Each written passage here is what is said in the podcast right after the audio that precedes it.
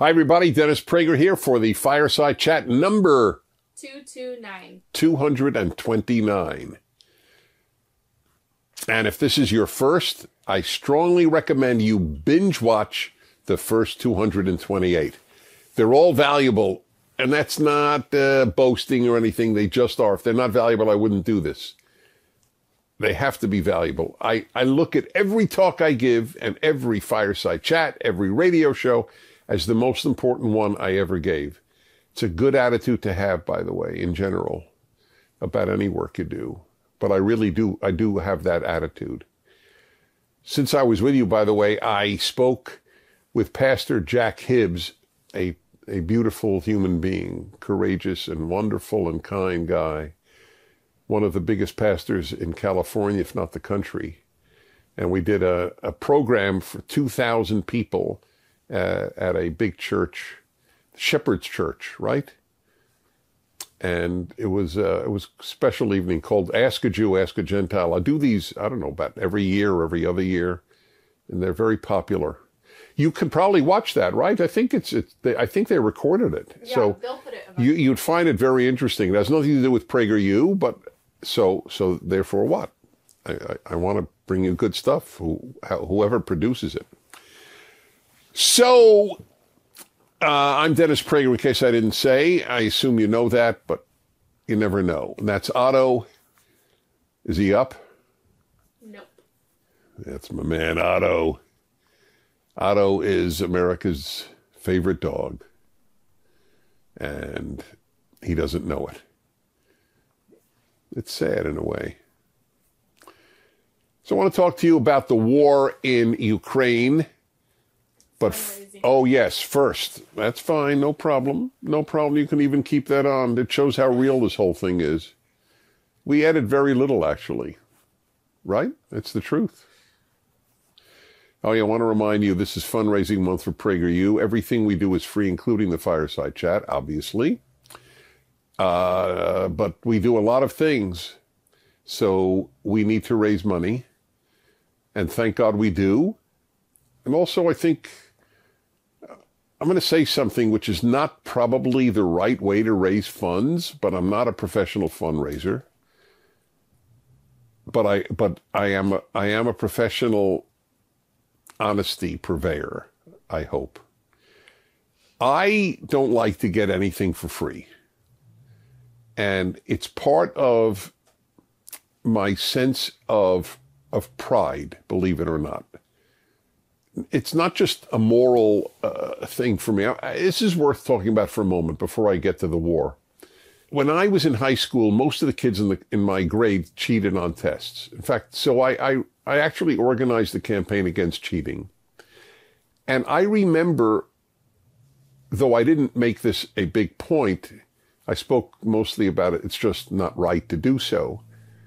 But I remember thinking that one of the things that stopped me from cheating on tests, and, and this won't even sound noble, it may not be, was I felt that it lowered me in my own eyes if I cheated. And I, it, it, it may not even make sense to, to everybody watching me or listening to me right now. But I have a very strong sense of dignity, and I thought it was, as silly as it sounds, it's undignified. I like I'm better than that. I, I, I rather have a lower grade and not cheat than a higher grade and cheat. That was my, my thinking. So what does that have to do with this? I personally, not as PragerU, just as Dennis Prager. Uh, for example, one of my hobbies, I have a lot of hobbies, is photography.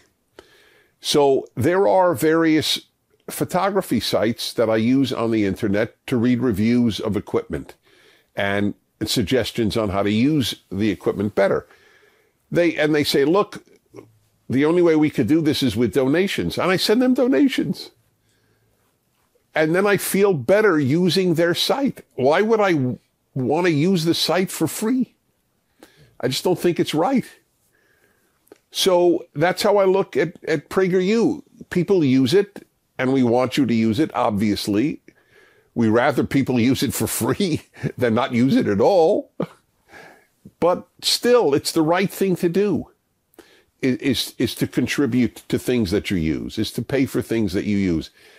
It, it, I ought to do I ought to do something on self esteem because the self esteem movement is so upside down uh, on what real self esteem means. That's a self esteem moment. You will feel better about yourself when you contribute to what you use, whether it's PragerU or a photography site or, or I, I, don't, I don't know, a shoe advisory service. I, I, I don't care what it is. I just, I just know that raises you in your own eyes. And as I said, I don't know if this is a great way to pitch for, for, funds, but it's so honest and so from my heart, I just had to say it. So anyway, it's prageru.com, obviously, and thank you for what whatever you give. Okay. Oh, by the way, uh, this week, whatever you give is doubled because it's matched. If you give fifty dollars, somebody we got a fifty dollar donation from someone, so it's hundred dollars. Just want you to know. If you give ten thousand dollars, it's twenty thousand dollars. Nate Nate is uh, nodding because now we're talking his ballpark, and I, I totally I totally get it. Yeah. Uh, this is not going to end, Nate.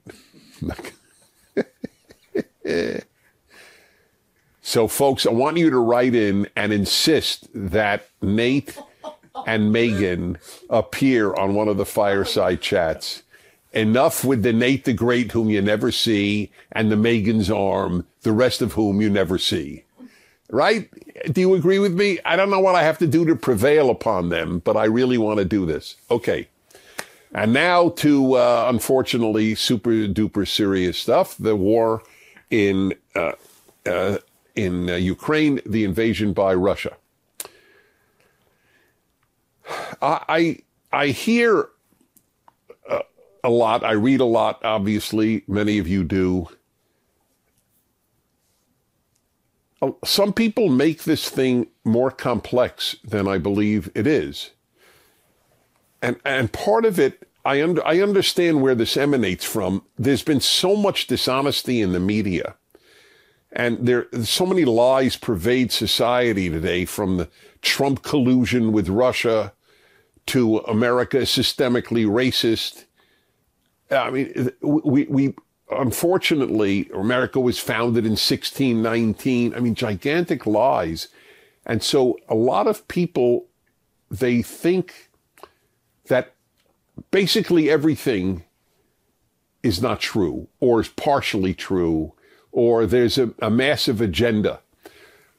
And so I'm addressing the, the following actually to many conservatives who think that if they agree with the New York Times and CNN, uh, there must be something wrong. I'm sorry? And Soros. And Soros, for that matter, yeah, or George Soros, whom I consider to be a truly evil human being.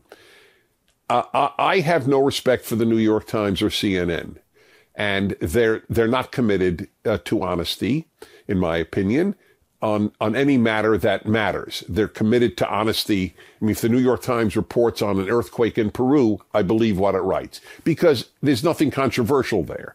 But, but if it has to do with anything where there's a, a right left social moral difference, I assume that they have an agenda and the agenda is not truth. But that doesn't mean that every single thing reported or every position they take is therefore wrong. That's as silly as thinking they're always right. Uh, I, I don't, I don't have the reaction of if the New York Times editorial page is for X, then I am anti X. I mean, what if the New York Times editorial page says we really should conquer cancer? What am I going to say? Not a good idea? the fact that the New York Times editorial page advocates something doesn't make it wrong. They're almost always wrong on, on, on, on issues that matter to me, but not always. The fact that, that people on the left oppose Putin's invasion of Ukraine doesn't mean a thing to me. It, it has no impact. I don't decide what what moral position to take based on who takes the position. That's a terrible thing to do. It's a bad, you're falling into a trap. Like, like morality doesn't have its own independent reality. It's dependent upon whose opinion it is. It's not, it's not dependent upon that. It is possible for George Soros, whom I loathe, to uh, condemn the, the invasion of Ukraine, and it is possible for me to condemn the invasion of Ukraine. George Soros's position on anything has no impact on my position, and it shouldn't. And the same holds for, for fellow, my, my fellow travelers, people I agree with almost all the time. You, you can't allow that to happen. An evil thing happened. A big country invaded a little country for no good reason. It's just evil what they did. Period. And then, and then I hear uh, talk about, well, th- there are a, lo- a lot of, uh, there's a lot of corruption in Ukraine. What does that have to do with anything? So therefore what? It minimizes the evil that, that Russia's doing. The million Ukrainians who have already fled, their, their suffering is, is diminished because there's corruption in Ukraine. What ex-communist country doesn't have, uh, doesn't have corruption? It's very hard to go from, from uh, totalitarianism to open democracy overnight. It's a very, very long, difficult trip. And by the way, talk about corruption. I'm sorry to say, because I never spoke like this in the past. We're filled with corruption in the United States. It is a tragedy. What, what what elite institution, governmental or independent, is not corrupt in this country? The American Medical Association, which announced that we shouldn't list the sex of a child on a birth certificate because we don't know the sex of the child. The child will determine it. That's not corrupt. The AMA is a corrupt institution. The American Bar Association is moving toward corruption. The FBI at, at the top is corrupt. The CIA at the top is corrupt. So therefore what? So can we be invaded? Would it make an invasion of America a moral act or a less immoral act? Corruption is endemic to the human, uh, to the human condition. That's why, that's why the founders of this country, the United States of America, were so adamant about government not being big. The only country ever founded on the principle of limited government because power corrupts and absolute power corrupts absolutely, said a, a British uh, uh, a British leader. I think he was Lord Lord Acton. I think in the 19th century. I'll say it again: power corrupts, and absolute power corrupts absolutely. This country was not founded to be a democracy for that reason, because the founders didn't didn't trust great power in the, they didn't even trust power in the majority's hands. That's why we have an electoral college. That's why we have a U.S. Senate. There's nothing democratic about the U.S. Senate. The most populous state in the country and the least populous state in the country both have two senators. Is that democratic? Of course not. So the, when I hear about, well, there's corruption in Ukraine, I'm sure there is. That's right. And therefore what? And, and then I hear, well, there are Nazis in Ukraine. Yes, there are Nazis in Ukraine. And therefore what? Do you know that 70% of the Ukrainian people elected a Jew to be their president? It's not exactly a Nazi country. Nazis, here's a rule. Nazis don't vote for Jews. just, just thought I'd throw that out as a Jew, I might add, who, uh, He's fought anti-Semitism his whole life. and has written a book on anti-Semitism called Why the Jews? The Reason for Anti-Semitism. It's a good book, and I, I strongly commend it. so I was reading about uh, about people talking about Nazis in, uh, in in Ukraine. That there were Ukrainians who greeted Nazi troops with Heil Hitler, and uh, given given the horrors endured by the Jews in Ukraine during the Holocaust, I'm not exactly sympathetic to Ukrainians who had Heil Hitler signs when when the German troops came in. However, I also believe in truth, and in being fair. The suffering of the Ukrainian people under Soviet rule, under Stalin, was horrific. The man deliberately starved six million Ukrainians to death. Is it shocking that Ukrainians might in fact welcome a foreign troops to liberate them from the, the, that evil, evil, evil man, Stalin? It wasn't necessarily because they loved Nazism. They probably didn't even know much about what Nazism stood for. All they knew was, hey, we might be able to get rid of Stalin. And then they found out that the Nazis were at least as bad as Stalin. World is complex, eh, but there's no reason to make it more complex than it is.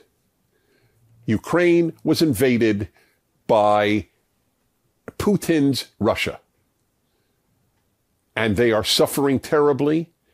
And there was not a, any reason, any justifiable reason for this invasion. None. Period. And to me, that is the end of the issue. Propaganda?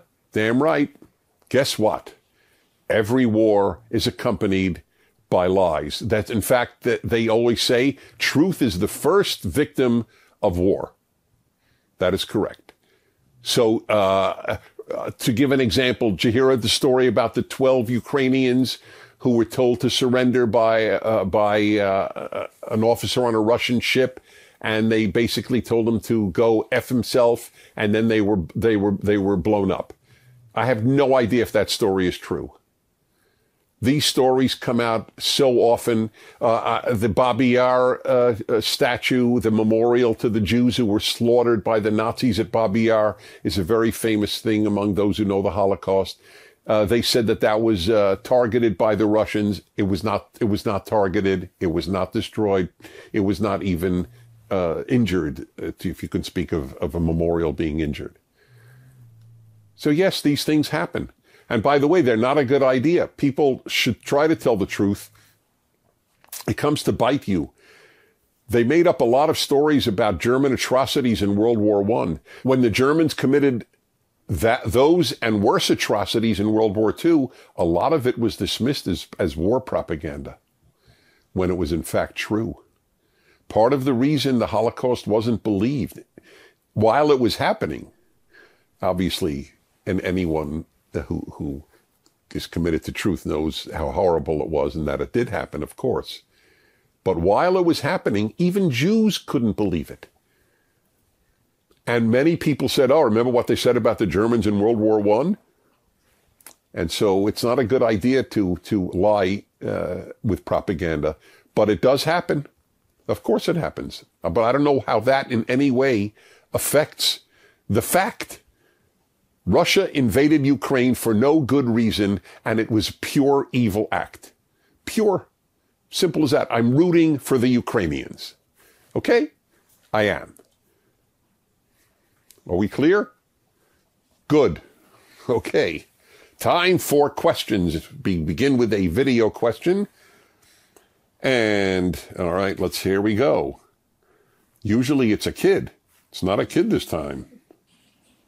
Hi, Dennis. This is Grant. Uh, I'm 59 years old. I'm in Dallas, Texas. My greatest concern is about how fractured the conservative message has become. There's so many voices on our side that promote many different viewpoints. That is a strength, but I feel we need to unify as a group. The left doesn't break ranks and they have a unified message across the board. They make great use of propaganda outlets like CNN, MSNBC, and others. Conservatives need to start doing the same thing now. It's time to fight fire with fire and not with a squirt gun as we've been doing. Can you suggest three to five things that ordinary conservative Americans can do every day to promote freedom and help save America?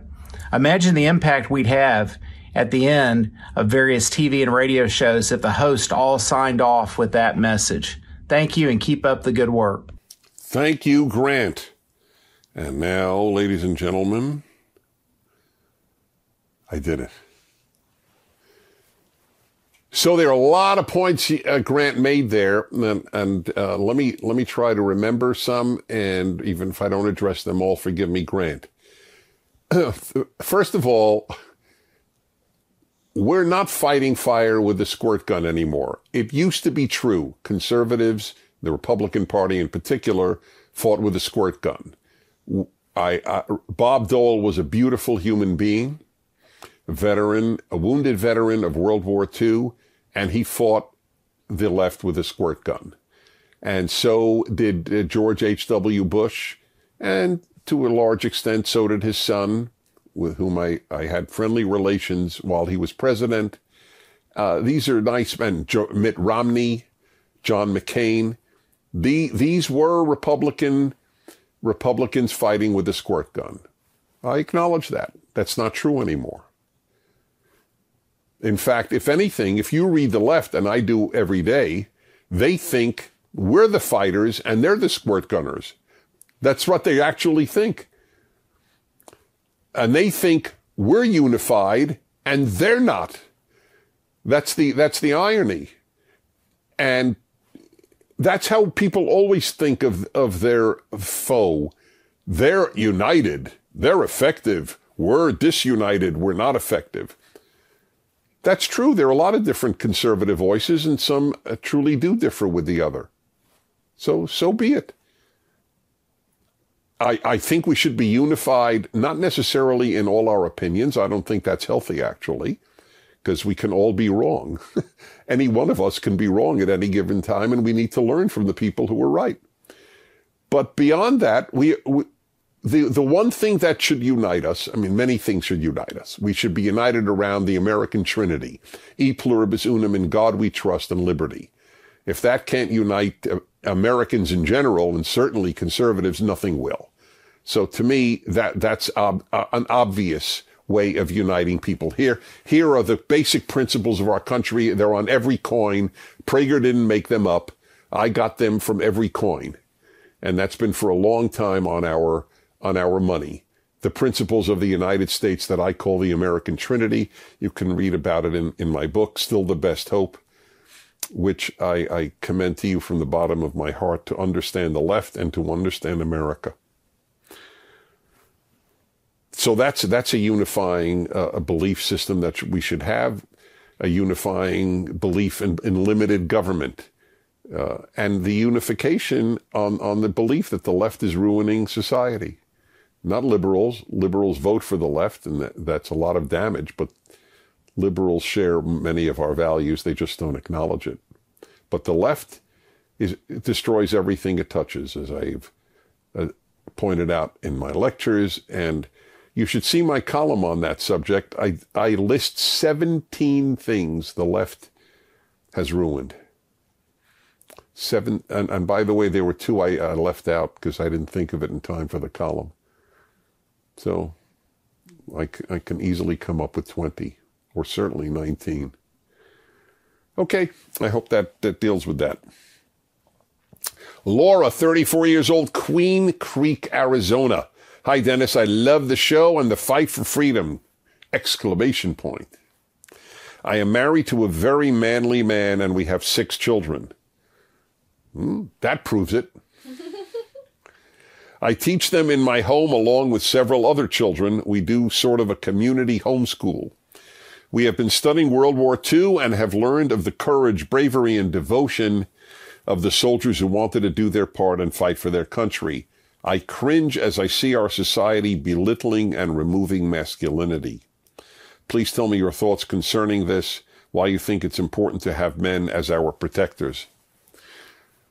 Uh, I have talked about masculinity a lot. I don't know. I have I done it on, on a fireside chat. It's been a while. But I did. Yeah. I thought I thought I did. I'll happily do it again.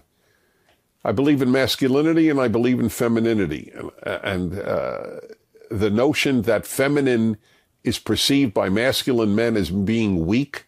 I don't know a masculine man who thinks women are weak. Certainly not if they're married to one. I really, it's hard for me to imagine a married man who thinks, yeah, women are weak. Okay. That's, that's just a funny because it's so true. And this notion that masculine men want weak women is, is, is a figment of the feminist imagination. It, it, it's, you know who's weak? The weak are the women who walk around thinking they're persecuted. Those are the weak women. That's the irony of it. So anyway, back to masculinity. I did, it's interesting. I did a show. I, I do every single week, and it's now almost 20 years I've done this. Uh, male female hour, which a lot of people said have, have even saved their marriages. Because it's very honest talk about men and women. So I did one of my hours on define masculinity. And I asked only women to call in. Tell me what you think masculine means. And overwhelmingly, I had no idea what they would say, by the way. This was a learning experience for me. Overwhelmingly, they, they, caller after caller said, responsible. A responsible man is a masculine man.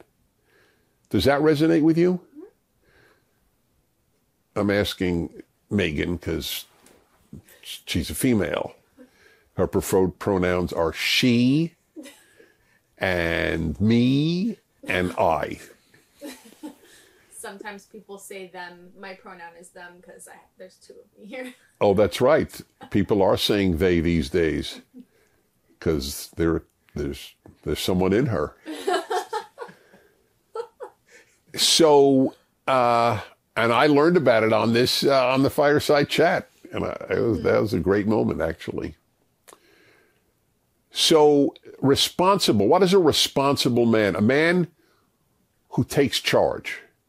This this this turns women on. This, this, then they know I'm with a man. Doesn't mean he's he's an autocrat. Doesn't mean he's a fascist. but he takes charge. And and and he's decisive and he's strong. And he he doesn't live to be liked by everybody, but to do what's right. These are wonderful traits in a man. They're wonderful traits in a woman too, to be perfectly honest. But they they are what we what we associate with as masculine, and we we don't breed that anymore. We breed wimps to a large extent. My my heart breaks for terrific women looking for a man it, it, it, it's not an easy it's not an easy thing to find. That's why I so so advocate that women marry young. You have so much more choice of the best men when you're young. One of the most famous laments of women who are dating is the best men are married. I heard that so often from women. And there's two, there are two reasons the best men are married, and all generalizations have exceptions, I fully recognize. But there are two reasons. One is the best men get married. And second, marriage makes men better. So of course the best men are married. Yep. Why, why a woman would think, oh, yeah, as they do when I when I ask my famous question uh, uh, to any woman I meet, practically who's under thirty. Uh, I, I, I ask, can I ask you a question? And of course, well, they say no. And, and by the way, no woman I've asked, a waitress, a, a woman in line at an airport, someone I'm sitting next to on the airplane, wherever it might be, none, none have ever resented the question. And that is, so I'm offering you two guarantees. Which guarantee would you choose? Please understand, you're choosing a guarantee. It doesn't mean the other cannot happen. It just means only one is guaranteed. Clear? The guarantee of a good marriage or the guarantee of a good career. And it's fascinating to me. I, by the way, I can never predict that, that I have been, I have been humbled. Usually you think you look at somebody and you could tell by the way they're dressed or if they have tattoos or if they have a nose ring or God knows what.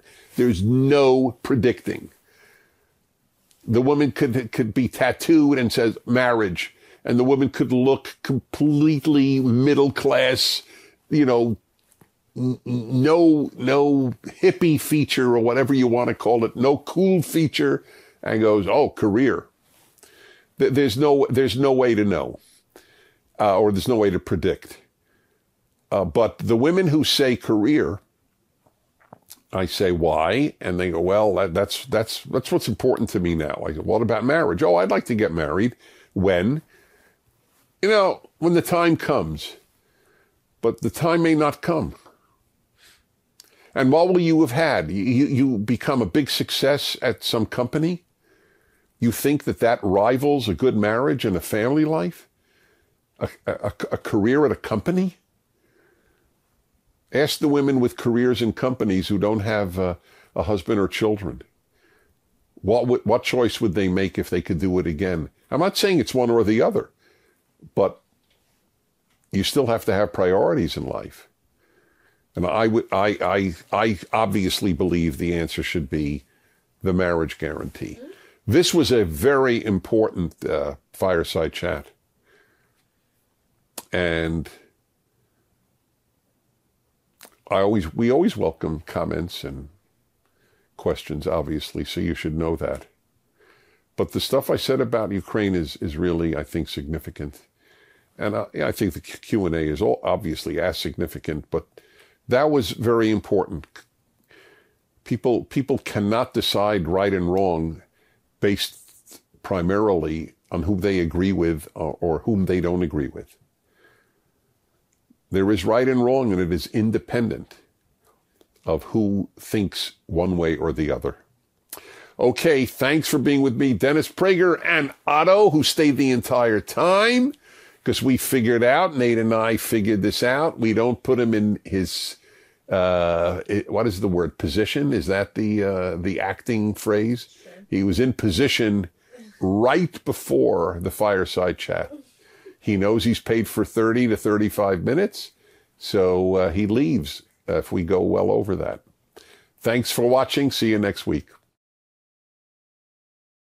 Thank you for watching this video. To help keep PragerU videos free, please consider making a tax-deductible donation.